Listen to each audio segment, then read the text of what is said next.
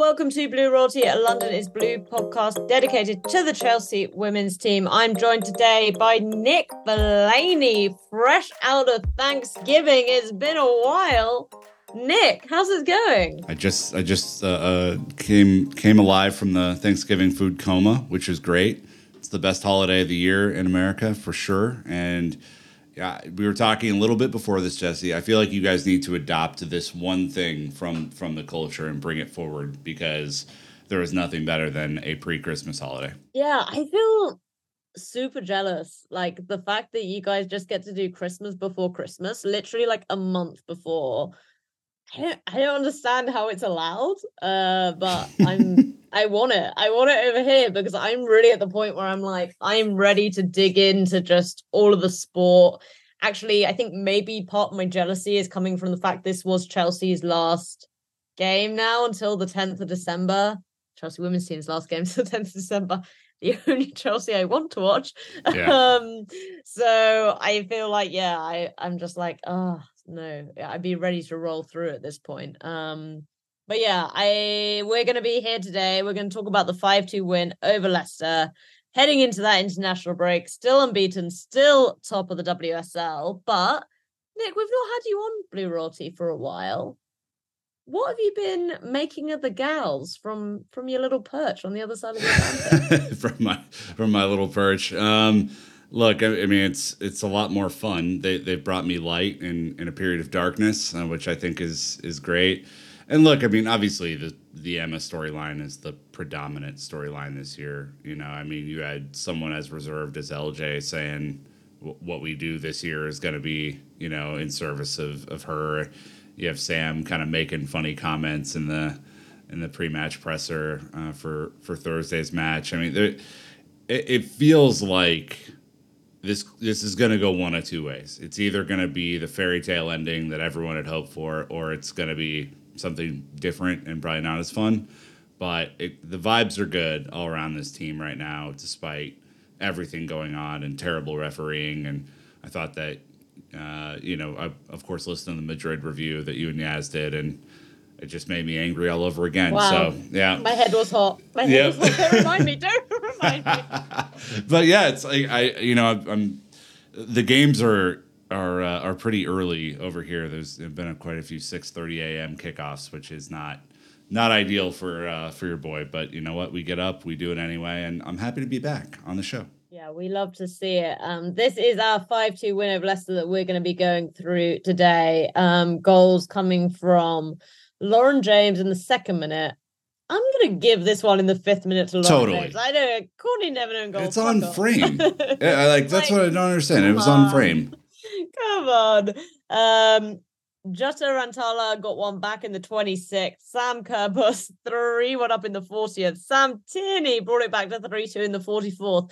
Guys, at this point, I was sitting at Meadow Park. I'd been sent to the Arsenal game. Oh my God, I was thinking this was a mistake for my editor to send me to the Arsenal game. I knew it before kickoff, I can't lie, but I mean, they made it just about as dramatic as possible to make the proof in the pudding there. But LJ, with what should have been a hat trick, made it 4 2 in the 58th, and Aggie Beever Jones in the 88th. I feel like this Chelsea team this season, Nick, is just like, it's never going to be boring. And no. there's always going to be goals. And I, for one, I'm kind of enjoying it.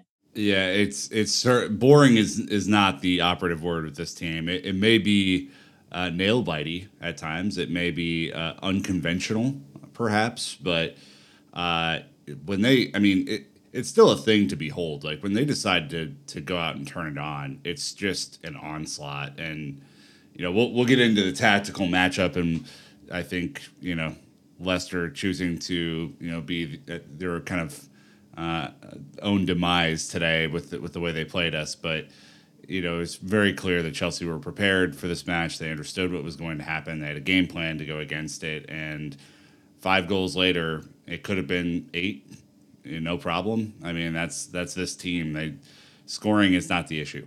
Yeah, definitely. And actually, I'm going to roll you straight into your three word match review because, not to spoiler alert, but I actually can see it in the script. So I feel like it fits with exactly what you're just saying there. So go on. You you hit me with yours and I'll go with mine. Yep. Leicester's press broken. It was insane. I don't know why they did it, but it was a lot of fun.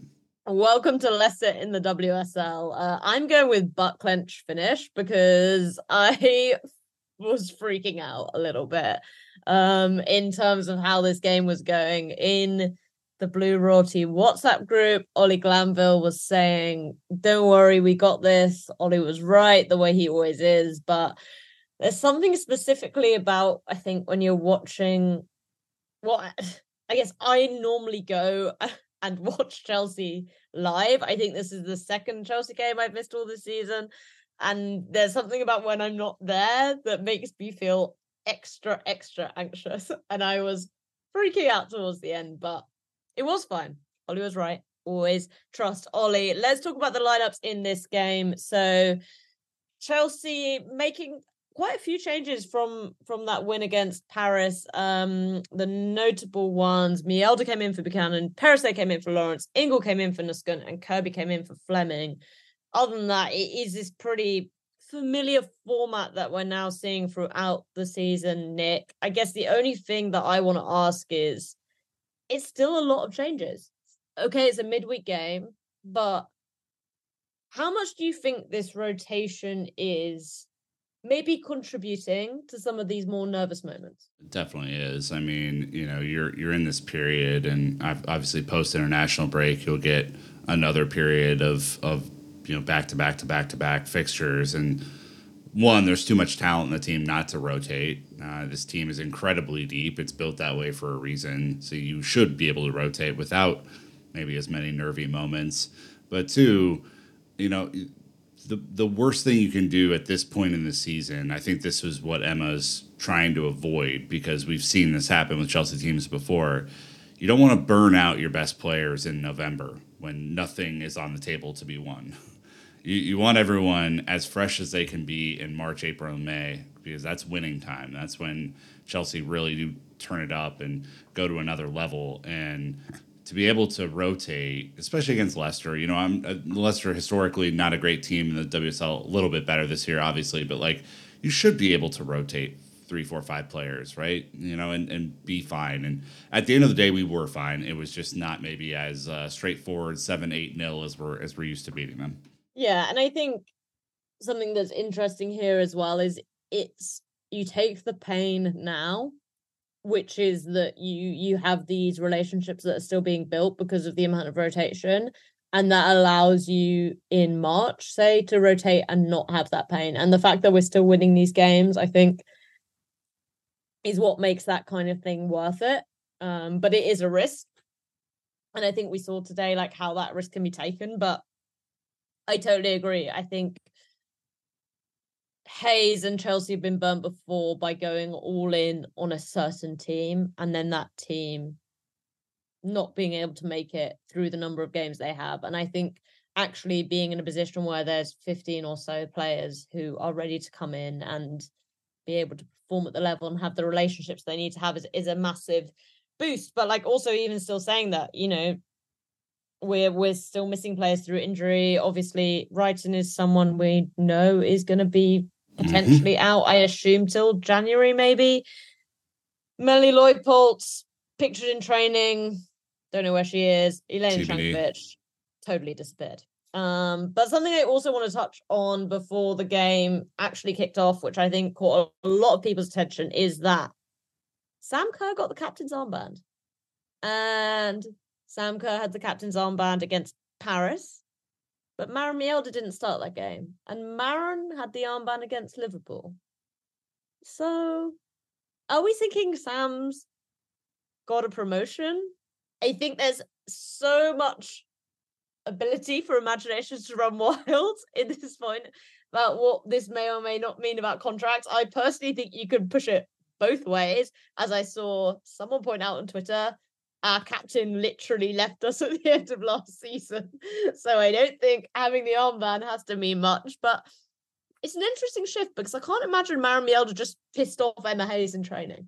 No, no, no. I, I, I think this is a, um, it might be a promotion in leadership, right? I don't, I don't know if it means anything beyond that, but you you really take a look at what Sam has done for Australia and the way that she's led that team, and you look at the way that you know there are a ton of leaders in this Chelsea team. I mean, you go down the the stack. I mean, the fact that Erin Cuthbert wasn't one of the people given the armband today after like four or five changeouts was, you know, I think just indicative of how deep this team is with leadership, right? But, you know, I, I obviously Sam captain Thursday hat trick.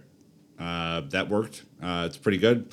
She's been captain again before, and I think this is a, a person who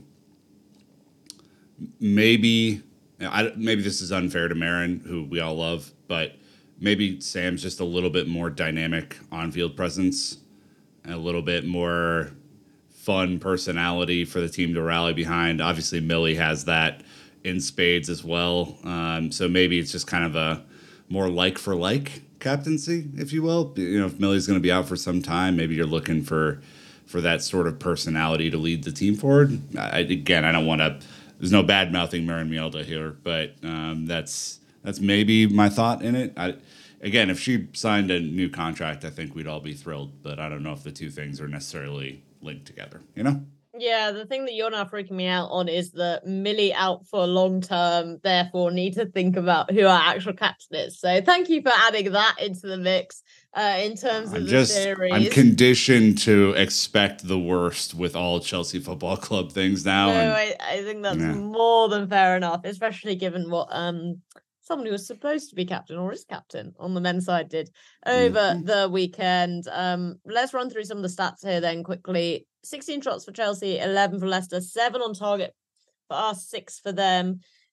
60 40 possession. But I think what's really clear here that I want to pick out from these stats, Nick, is this 77% pass accuracy for Chelsea. Normally we see us hitting around the 80% mark. 70% is not bad. Like, don't get me wrong. Leicester were on 69%, but I just think that speaks to what we saw today, which is that so much of the game was conditioned by this really tough Leicester press. Yeah, I mean, it, it was really interesting to watch because like there there have been a lot of approaches over the years to try and beat Chelsea, right? Some are more of the Brighton model, which is sit as deep as you possibly can and maybe get a lucky break or the ball falls your way and it's an own goal, basically try and luck your way into it. Leicester tried to take it to us, right? And I, again, I thought that was a brave, uh, if not dumb, strategy um, because Chelsea do have the quality and the technical ability to break a press. We did it multiple times. Um, but it, you know, uh, credit to Leicester. I, I texted the group chat as we were kind of starting the game. I was like, surely this can't keep up for 90 minutes, and and frankly, they did. I mean, that was a, it was a really impressive bit of of stamina from that team to come out and try and you know punch Chelsea in the mouth. They didn't do it effectively um, all the time, but it did make Chelsea's job of passing out of the back a lot harder. You did see AKB go over the top uh, a little bit more frequently than maybe we have in the past and almost break them that way by kind of foregoing the press altogether, which is a way to break it, obviously. So it was uh, it was a bit of a, a chess match between uh, Abdullah's favorite Willie Kirk and, and Emma Hayes to see kind of which one would would come out on top from a tactical battle. I think at the end of the day, Chelsea just had better players, thus we won. Yeah, and I think to be fair to Leicester, if you sort of look at the underlying numbers, IXG is coming out right now. Sometimes these numbers straight after the game do change a little bit, but it's coming out right now as we had 2.08 and they had 1.01. Um, that's the third highest a team's expected goals against us has been this season after West Ham and Spurs. So, you know, I think we're going to get onto this maybe like how open we can be in some of these games, but they've also reduced us to our second least chances after Everton um this season so my prevailing thought w- when I watched this game because not many teams in the Premier League, or sorry, the FAWSL, are able to do this, right? Like, they, not many teams just decide they're going to go hammer and tongs at Chelsea and like take it all the way to the limit, and they don't really care if they win, but they're going to try and win the physical matchup. I really hope we play Leicester before we play someone like Barcelona in the future because I think it's a really great warm up for that sort of intense press. You know, teams trying to win the ball back up a little bit higher. our center backs have to be better passing out of the back in those situations. And you saw some fumbles today, some nervy moments where they weren't quite sure where, you know, Sophie Ingle or Erin Cuthbert was going to be in the midfield to link up play, or they weren't, you know, because Lauren James drops back deeper sometimes, like she wasn't a present, you know, kind of left wing. Uh, you know, uh, sort of figure out there all the time in the same spot. So there's a lot of work I think that could come out of this game for Emma Hayes and the way that you know we prepare for something a little bit more intense in the future. And so, yeah, credit to Leicester for uh, for doing that because uh, we're going to need it at some point.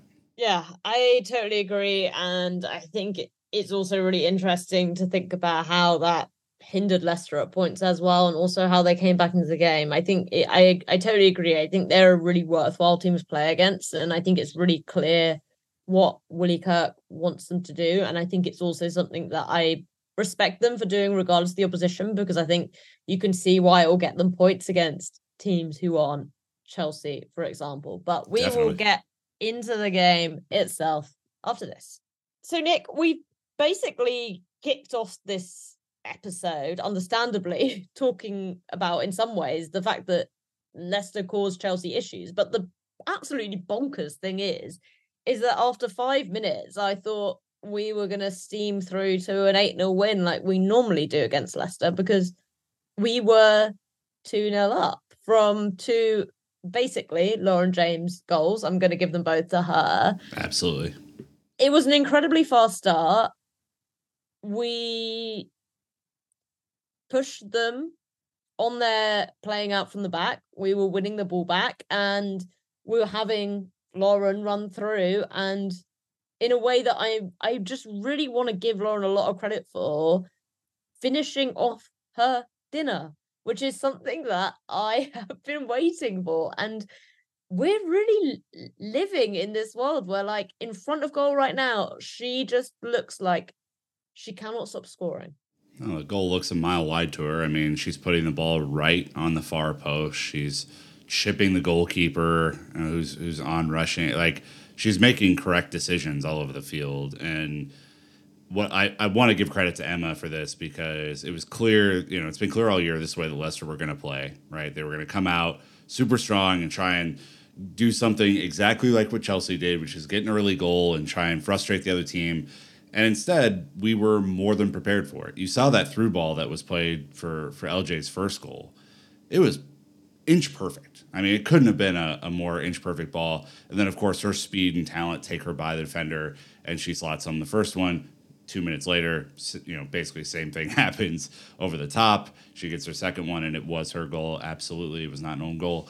Um, so, in my mind, she had a hat trick today and uh, deserved that. Uh, but th- this was very Mike Tyson. Everyone has a plan until they get punched in the face, um, sort of vibes for me, which is like Leicester knew what they were going to do, and five minutes in, they basically like conceded two goals and conceded a really easy other chance that we didn't uh, convert. And you're like, oh boy, how bad is this going to be? Are you going to continue playing this press after five minutes? Are you going to try and revert to another strategy? I mean, that was that was the big question in my head. Was you know they come through all excited and trying to win at Kingsmeadow, and then uh, five minutes later, it kind of is out the window.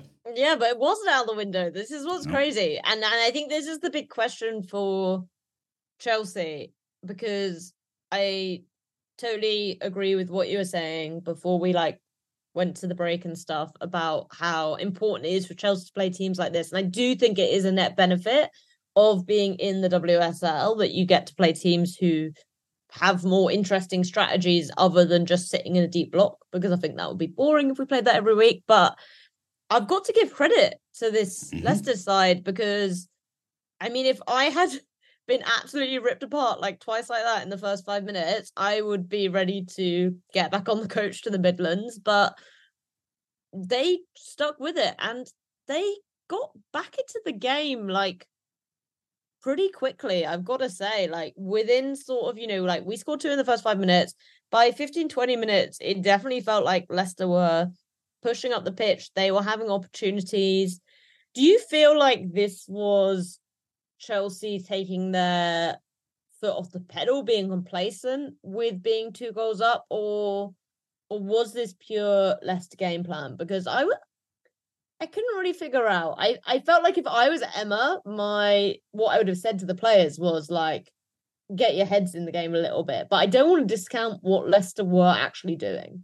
Uh, the boring answer and the correct answer is that it's a little bit of both, right? I mean, this is a team that you've beaten 7 0 and 8 0 last year, right? Again, it's a whole different team, you know, relatively new manager, new approach. And of course, they're, they're a much different team this year than they have been, right? But I also think Chelsea, you know, play you play midweek against Paris. It's an emotionally charged game, uh, even though we did end up winning four one. And this is right after it, and you're and it probably was annoying as shit to play against. It was probably like, you know, you go from that emotional high and Sam Kerr hat trick and all that sort of stuff to having to be harried and chased all over the field by a team that you're used to beating. And I think there is a little bit of like mental complacency that can happen there or some frustration because you don't play this style a whole lot, right? And uh, teams maybe City of previous years would be able to pull this off, just like from a pure athlete's perspective. This doesn't happen a whole lot, and where Chelsea are are being physically challenged in a way that they may or may not win. Um, and so, I think it was probably a little bit of of both things happening. You know, maybe a little fatigue mental, maybe a little fatigue physical, and you know, again, credit to Leicester for sticking to their guns because, you know, I think you and I would have reevaluated our whole game plans, like you said, after five minutes, and they simply didn't. I mean, they they they were, you know, they they said we're if if we lose this way, we're going to lose this way, and that's okay. And that is why we run our mouths off on podcasts rather than being football managers. And Truth.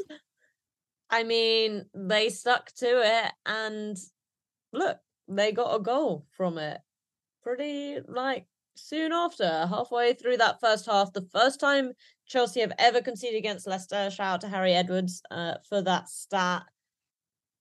For me, Nick, and I don't want to be harsh, but this was all on Jess for me. Yep. Jess stepping out. She doesn't win the ball. They go past her. The whole defense has to shift as a result, and that leaves Rantala free. It's a great finish, but she has the opportunity to run onto that ball unchallenged because understandably, you know, we're playing this quasi back three, back five type thing. You know, it's understandable that JRK hasn't tracked back. We can't rotate our defense that quickly if if someone is stepping out. And I think what's really key in understanding this is what Jess was doing feels to me like something Millie would normally do. But mm. Millie is maybe more confident in that's what she's doing. And I think for all that Jess has really grown as a centre back in the past 18 months, two years, I don't think anyone's in doubt that she's not a leader in that back line. That's why we've got Maren sitting there alongside her. But I think it's very clear she feels very different when she's playing with Maren versus when she's playing with Millie. And I think this was case in point on that. Yeah, it it was weird because she was the only one to really step up in that moment. Usually, you know, the whole back line will step up together to kind of make sure that they kind of stay as a unit. And she was so clearly the one that was forward there that it left that huge gap behind her, right? And even with Maren back, even with Niamh back, it was just I mean there was too much space to recover essentially. And one if you're gonna you know like you said maybe maybe it's confidence that if you're gonna commit to that challenge you better take the player with you right? Because otherwise that's what happens. You you leave that gap and it's almost a, a gift of a goal. But two I just wonder if if maybe that was a mental error for her to step at that moment. Like you look at the way the rest of the team is positioned and it's just it doesn't feel like they were meant to do that at that moment, and especially mm-hmm. because Leicester were moving forward through midfield with a little more ease than I uh, had liked uh, for most of the game, which was a, a, whole other thing that we'll talk about. It, it felt like maybe that was a, a, little bit of a desperation move to try and win the ball back, which I don't know if that's tactically what Emma was going for there.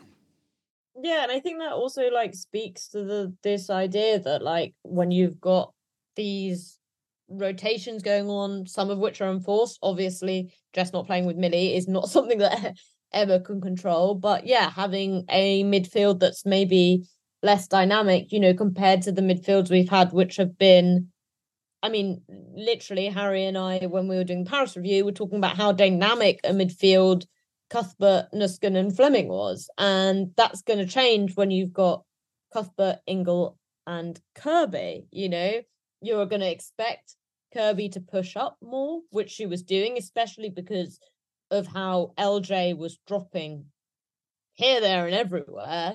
Um, and you're going to expect Ingle to sit more, but probably be a little bit more passive when it comes to winning the ball back. So it's kind of understandable then that you've got someone like Jess wanting to step up. But I think exactly like you say, you have to either win that tackle or just make the foul at that point. Like if that's the decision you've made, because once you've been bypassed, there's really nothing your defense can do. Like everything's going to happen too quick, especially in a team like Leicester where because of their recruitment, which I think has been really strong, if players get onto the ball in those kind of areas, they will they will make finishes like Rantala did. Um, and it, it was a good finish ultimately at the end of the day.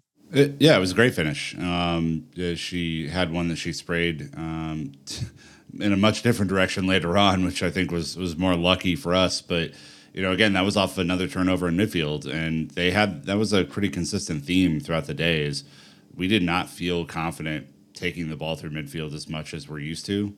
Um, so you know, and you think about the way that you know our fullbacks play, they're they're wide. Uh, you know, so there's not a whole lot of like shrinking cover inside. You're not you're not getting Niamh trying to fill in as that center back role because she's basically out on on the sideline. I mean, this is a team that loves to play with width, and so you make one of those critical mistakes and it's to cost you. I mean, Maren, you know, her her most athletic days at this point are behind her. She's still an amazing tactical player and knows where to be, but she can't be two on one either. Like that's just a no win proposition for her. So, yeah, the whole thing was a blunder, and it wasn't the only one that we had. It was a, it was kind of a tough day from a passing perspective, especially passing out of the press at times. And while the team did finally figure it out, it you know again it wasn't easy. That you know Leicester made this hard work and that's a huge credit to them. Yeah, hundred percent. And I think that sort of left us at two one where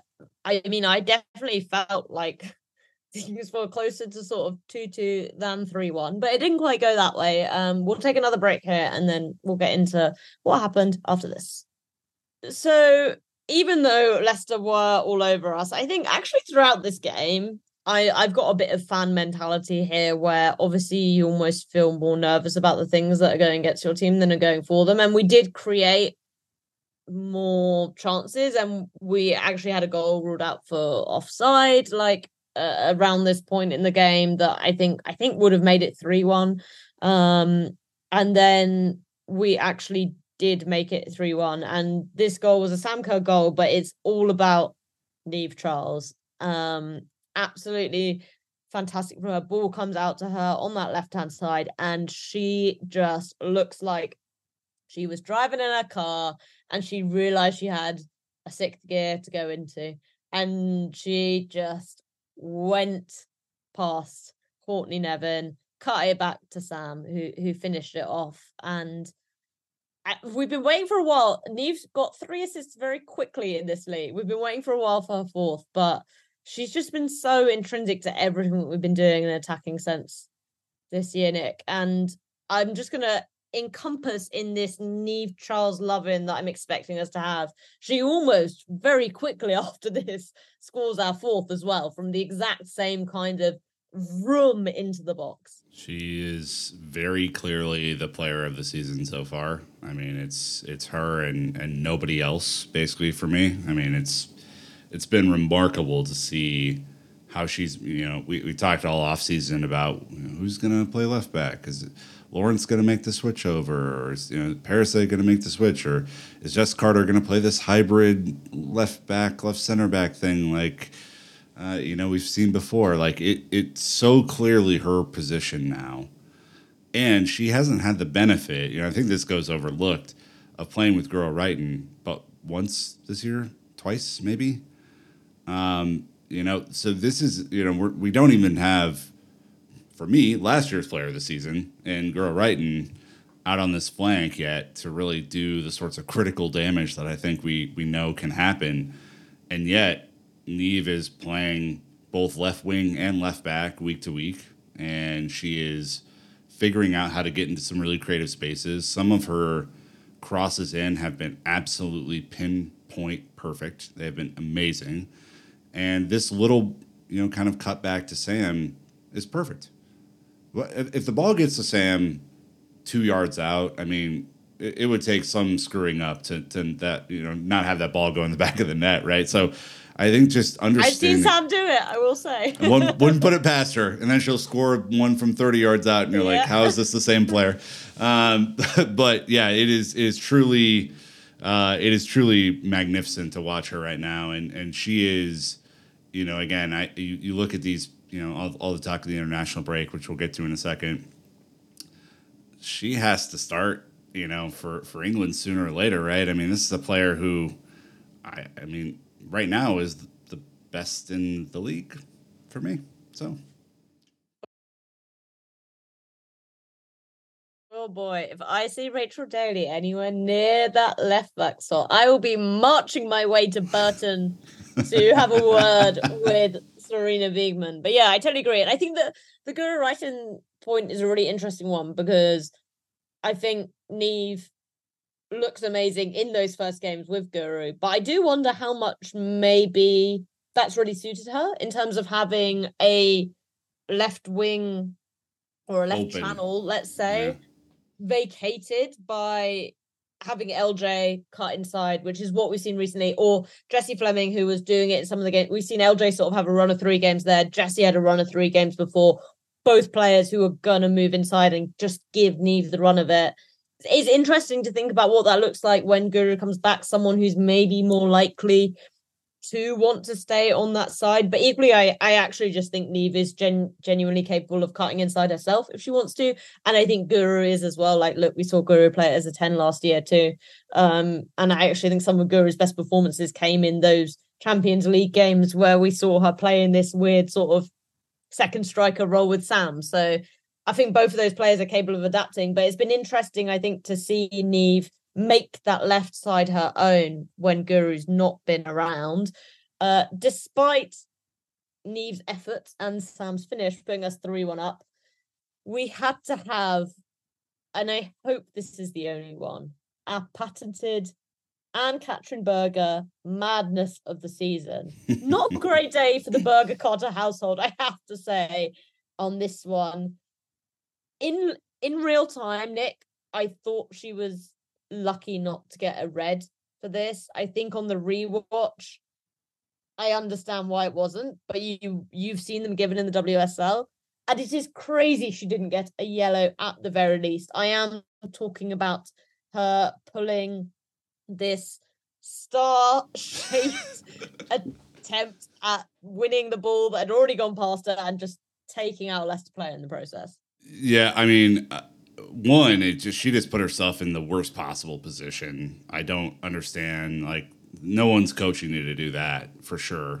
Um, usually, you see them come out hands basically on the ground, sliding to make a tackle or something like that, where they you know can't handle the ball outside of the box. And of course, yeah, I think Jess was running back, so she wasn't necessarily the last defender or anything like that. But it was it was clumsy and it just didn't you know of course didn't end up well because we concede off of the free kick right? And i think it was an own goal um, but maybe it was credited to them who knows? But it was it was wild that there was an a card. I certainly thought in real time it was red. Upon reflection it's probably a yellow because i don't i don't think there is necessarily that like last defender kind of pull down denial of a goal scoring opportunity thing but maybe you know, maybe there's a Leicester fan out there yelling at me for saying that. I don't, I don't know, but uh, they score anyway. So I mean, that's a that's a ball don't lie sort of a moment for uh, for AKB. Yeah, my conclusion was that a red, if it, if a red had been given, I I think I'd have struggled to have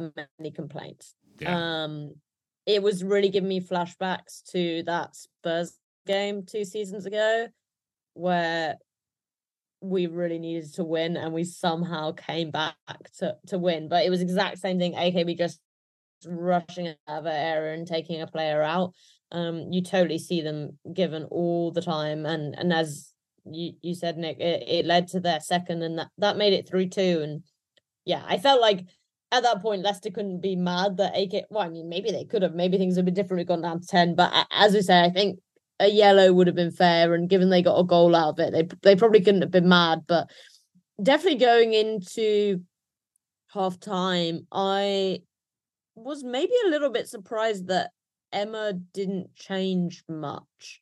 And I think this was a theme whereby I was surprised we waited so long to make changes because given the intensity of how Leicester were playing, and this is kind of what I said to you on the WhatsApp group when you were like, wow, can Leicester continue with this? I was like, well, we've seen them like fade off, and obviously the quality we're gonna bring on is better. Were you surprised that we didn't make change at half time, or were you like, this is the right team we've got on the pitch? They're just not playing in the way they should be. Yeah, I, I think Emma was probably looking for the fourth, right? Just to go up comfortably two goals again, or uncomfortably in this situation, two goals. Um, but, you know, again, you look at Sam is just getting fitness back, right? We know LJ has struggled with fitness in her couple seasons at Chelsea. Fran is just getting herself right. Niamh has been playing her tail off all year and is just, you know, running up and down the flank relentlessly. You you know have a midfield where Erin Cuthbert looks like she was in a, a ten round boxing match from from the you know the last you know match against Paris and, and the collisions and stuff like that. So my hope was that we were going to be able to be comfortable at halftime so that we could make some critical subs early because there's just a lot of matches that are going to be played, international break coming up, all this sort of stuff. And unfortunately, it didn't really happen that way. It was it felt like, you know, once we score the fourth, maybe it's comfortable, but it it really wasn't. I mean, there was still a lot of back and forth after that moment. Yeah, definitely. And we kind of came up for the second half in the same way. I think we, I think all of this game was just periods where we felt really in control and then we sort of lost our heads. And I think we came out in the second half and we sort of found ourselves in one of those ones where we were like, okay, mm. we're, we know we're better than this team. And LJ puts us 4 2 up. Great finish, lovely little chip. I only hope that she's learned that from Sam on the training ground should have been a hat trick, but um, you know, at the time, still put her as a joint top scorer in the WSL, which is, yeah, for a player who I was like, oh, y- you take how amazing she is and accept that she's not going to be uh, an elite goal scorer is crazy. You know, six goals in eight games is fantastic, and I'm really excited to see where she goes to next. But even then, that wasn't there was still not a sense of control.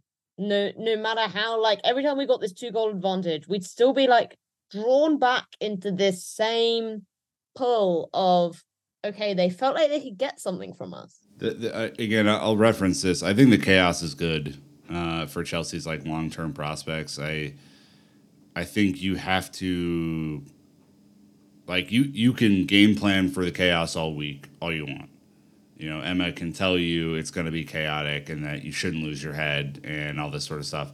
Until you do it and do it successfully a, a couple of times, I don't know if you're really prepared mentally to take on what the Barcelonas of the world can do against you or the Leons of the world can do against you, right? Where you're you're never really comfortable in a match until it's over.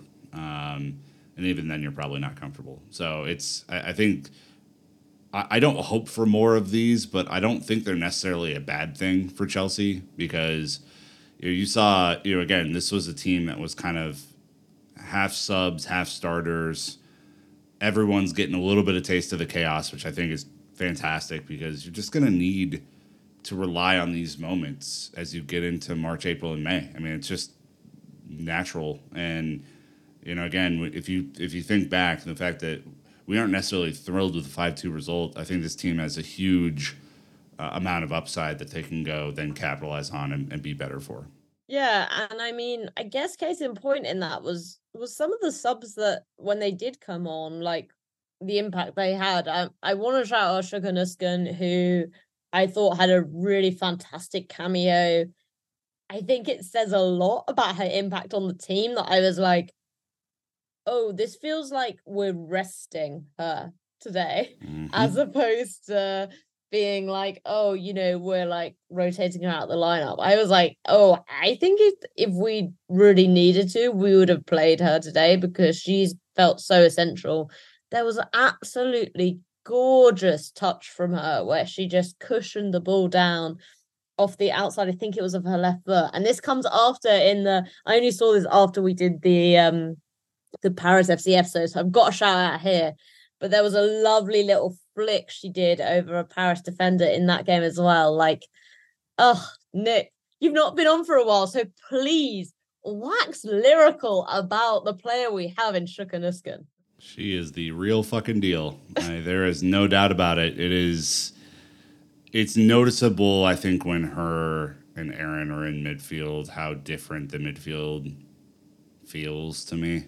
Um, they have different qualities, and I think that makes them really interesting as a pair. But the fact that she has this sort of like calm slash destroyer vibe to her, but clearly has class on the ball. I mean, she is uh, incredibly gifted in that regard. Like, th- this is just a you know a Cadillac of a player. Um, to to be very to be very frank, I mean it's it's not only the touch, it's some of like the tactical positioning too that makes me excited for what she can do later in the season when she has a few more matches with the right group in her uh, under under her belt necessarily. So to me, I think this is a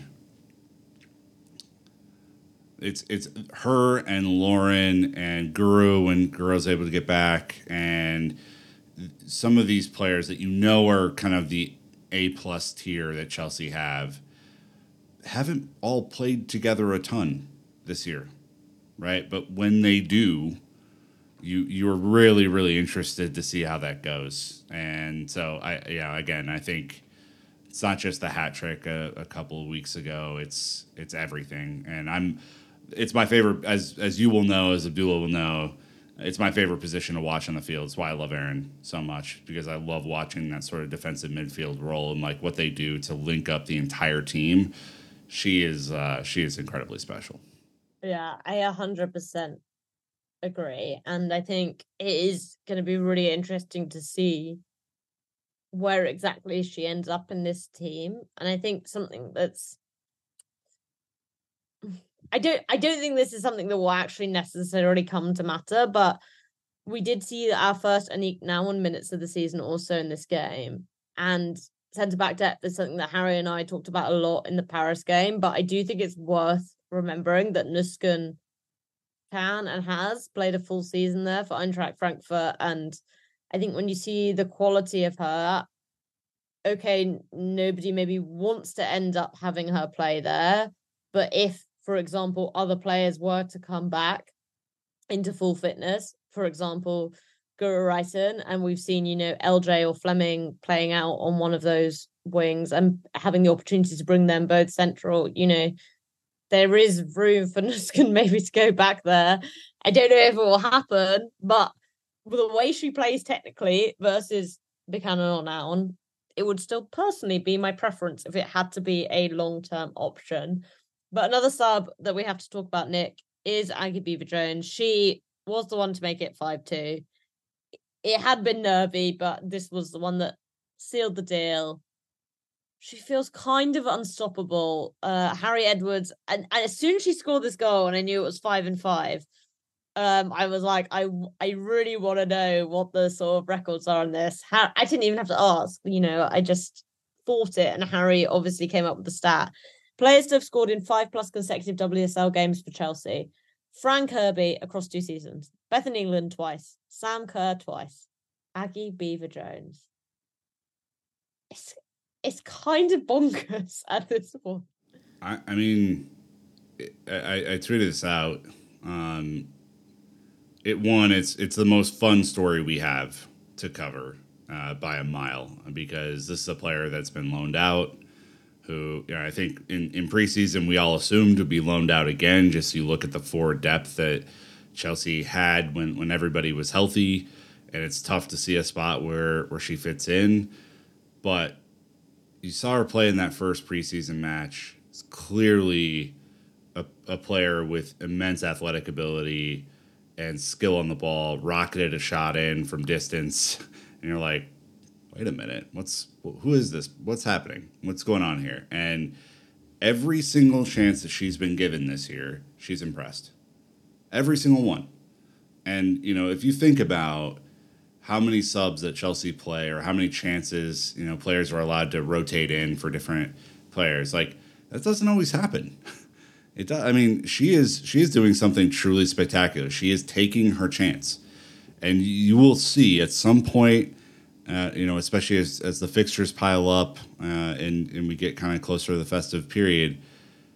I would bet dollars to donuts she's going to get a start, and that will be wholly deserved uh, for based on on the way that she's playing. And even if she doesn't, I feel incredibly confident that when she comes in, she's going to do something positive. which is you know again like you think about the the depth that you need to take you know this team that has all of these ambitions that wants to win everything four trophies on the table this year right? Clearly you know more than competing in the WSL Conti Cup coming up FA Cup coming up Champions League in progress. Like there's a lot of football to be played and if she is one of those players that gets a spell you know, really tired Lauren James or, you know, maybe JRK comes off of, you know, the boil a little bit, like it will be wholly deserved that she is in there. And that is just a huge, huge credit to staying mentally sharp while you're on the bench, which has to be incredibly difficult to do. Yeah, and I've got to give like insane credit for her as well for coming in and playing a million different positions. Like she came on in this game to play left wing she scores the goal when she's been shifted into a striker role. This isn't somebody who's coming and playing certain positions as like she's not being drilled to come on for one player. Like she is coming on doing whatever is required of her across that front line. Um I know there was some yeah, surprise about her not getting an England call up. I think it's understandable when she's not starting games. I you know, I know maybe people look to Beth Mead and be like, oh, but she's not like been at the same level. I'm like, yeah, but it's Beth Mead. Like, unfortunately, she's coming, regardless if she's back, she's coming back from an ACL. I mean, she's scored a magnificent goal today. She she's also done more than enough to justify like she will get called up, unfortunately. But like, if Aggie carries on playing like this, it it will all come. It is fantastic, and I think right now it's just so worth enjoying because every time she scores in every game, like my mind's kind of blown because I, I just can't believe she's managed to reach this level so quickly. And who knows if it'll continue. Um, I don't think it needs to. Like, I don't think it matters. Um, she's just shown more than enough. Like, and I hope she takes in all the plaudits she's getting. It's just joyful, though. I mean, like more than anything, and it, it, this team is really serious. There's some incredibly talented hard nosed winners within the team. She seems so at ease about everything that's happening and so joyful in the way that, you know, she's being able to contribute to the team. Like, she has to be a dream for Emma Hayes. Hey, you want to go out on the right? You want to go out on the left? You want to go play central? You want to play goalkeeper? Whatever. Like, yep, coach, I got it. I'll just run out there and do my job. Like, I bet Sam, I bet Emma wishes there were more players uh, like this on the team that were just able to kind of nonchalantly do their job in, in a way that makes a difference, a huge difference in the team. I mean, five five WSL goals already. I mean, if she gets to ten this year from the bench, you imagine that? I mean, it's within reach. Yeah, I mean, like I've got to say, I don't think I've ever seen a player come in and have this impact on Chelsea. Or like not since someone like Fran Kirby. Like that's the only like real player that I can think of who's just sort of insanely hit the ground running at this age. You know, like obviously we've had I mean even Sam had a pretty fucking slow start. But you know, like when you have big players come in, I guess Pernille would be someone who I felt like came in and like she was obviously like really ready to be au fait with what this team represented and what needed to be done. But in terms of like age, it's it's like watching a Fran for me. And honestly, like Fran had done a lot more, in my opinion, than Aggie had managed to do at this point. And I think that's really exciting in terms of being like, wow, like she's managed to make a step up in in a situation where I don't think anyone, no, no one, I will say, no one thought she was gonna perform like this. Um, so cred to Aggie. I love to see it. And apparently, the correct Aggie Aggie Beever Jones chant was going around Kings Meadow, even though I wasn't there today. So we love to hear about it. Nick, let's finish off with a quick player of the match. I'm gonna go. We've not really spoken about her. I think because she scored two goals in the first five minutes, and then a lot of stuff happened after this. But I have to give it to LJ because I just am so so impressed by the technical precision because I think she always had the technical level, but it was knowing when to use that, to getting it on target when it mattered that I felt I was missing. And I think just in these last three games, we obviously had the hat trick of Liverpool, we had that amazing assist against Paris and what should have probably counted as a hat trick here. Six goals and an assist in three games. Is uh, yeah. I feel like we've really, really unlocked her. And in a in a time period where again not really talked about and maybe that says something. Um where Fran's looked good without looking decisive is what I will say. Um it's really exciting to see someone like LJ stepping up and actually scoring the chances that are there.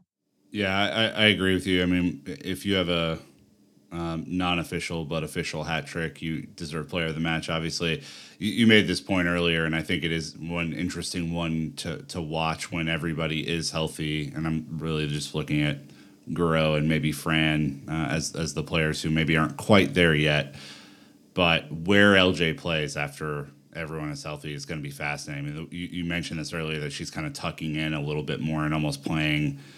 Uh, you know, as a second striker behind Sam at, at points. She you know did keep some width today, but you know not always. She was dropping back. She ended up on the right side at times. I was like, where are you supposed to be? uh, but you know that's that's her mo. She does drop back and get the ball, and, and I think she uh, was incredible today. I'm I'm fascinated to see when we're at full strength what that attack looks like and whether she does, you know, as as we talked about, you know, kind of before the season, whether she does kind of take up that number ten spot and kind of make that her own. It's going to be interesting.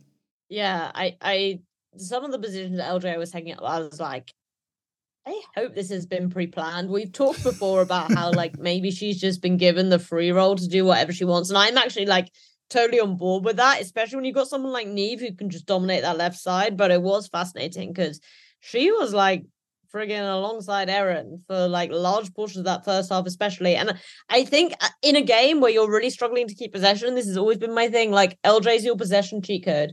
Mm-hmm. Like you just move her to wherever you need to be. If you can't play out from the press, you move her as deep as you need to and put her on the ball because she's the best player in this Chelsea team still at picking up and going with the ball. So I'm I'm happy to see it. and I'm enjoying it. Uh, let's go through a quick run through of what else happened in the WSL. There was a 3 0 win from Arsenal against West Ham, which I was privy to. Arsenal were good in the first half. They didn't do much in the second half, but they, they did look good in the first half. It sets out very nicely um, for our game after the international break against them. Jonas Eidevall was very complimentary afterwards. Someone asked him what he thought about this Chelsea team this season. He said it's the best Chelsea team I've seen in the WSL. I thought, oh, the mind games are beginning. We've got two weeks to go until that game. Uh, United laboured to a 2 0 win over Bristol City. Liverpool smashed Brighton 4 0. Everton beat Aston Villa 2 1. And Man City won 7 0 over Spurs. So that puts us top still 22 points. Arsenal, three points behind us on 19. City below them, 16. United on 15. At the bottom of the table, we've got Villa on six, West Ham on four, and Bristol City on four. Nick, what's your perception on sort of the title race right now? It's I think it's a weird position to be in as we head into this national break because I do believe we have been quite clearly the best team, but we don't have a massive advantage over the rest. And the reality is, we play Arsenal right after the international break, and if we do lose that game, we'll be sort of back to square one, as it were. Petition to the schedulers: Can we stop after the international break with these games? Like, what what do you think is going to happen here? These these aren't going to be teams at their best or most sharpest right after an international break. Like, get it through the, your heads. If you want good football to be played uh, for a increasing TV audience that you see every week, m- make this happen at a different point in the season. Thank you um, for coming to my TED Talk. Uh, that is on scheduling in the w- WSL. I, what's interesting about Chelsea is you think about the last three years in particular playing Arsenal. It's always felt at this point in the year that we needed to win this game the 1st mm-hmm. Arsenal game to kind of mm-hmm. claw back a little bit because we had slipped up early in the season. And this is the complete opposite of that. And so I guess my my my one question for you is do you think that this forces Arsenal's hand a little bit? Do you think they're going to be desperate or do you think that they would take a draw in this game and and set it up for later in the season when we'll play each other again? I think they would 100% take a draw. The Arsenal fans I've spoken to feel very confident which I think is interesting. They feel like they're due a big win. I would disagree from watching them play, but I also see how if you watch the way Chelsea played defensively, why you would think that. This isn't a team right now that is great, I think, at controlling games, or they're sacrificing a lot to go forward.